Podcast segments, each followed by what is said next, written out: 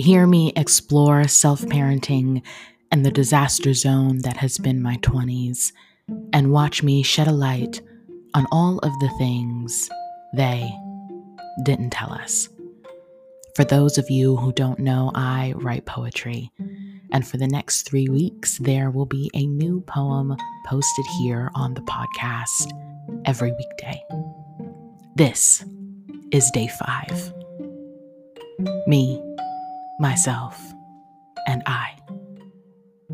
So, welcome to the Poetry Edition. My name is Michaela, and this is My Mind's Playground. This one is for me to remember when I can't find my way and when my mind tries to swallow me whole before my time. She feels like an evergreen forest, the color cream and a piano solo in a minor key she feels like teacups with matching saucers and holding your arms out to make your shadow like an airplane. She feels like the stinging your eyes do right before your tear ducts go to work.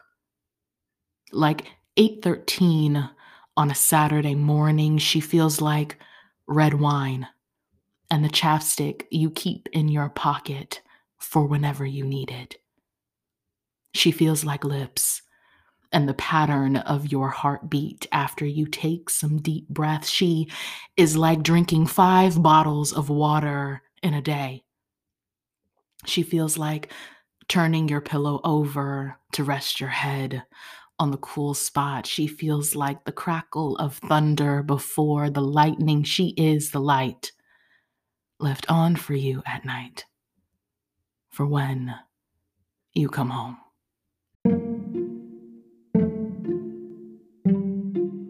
Don't forget to subscribe on Spotify and Apple Podcasts and to rate and review the podcast. New episode tomorrow. This is Michaela, and you've been on The Playground Poetry Edition.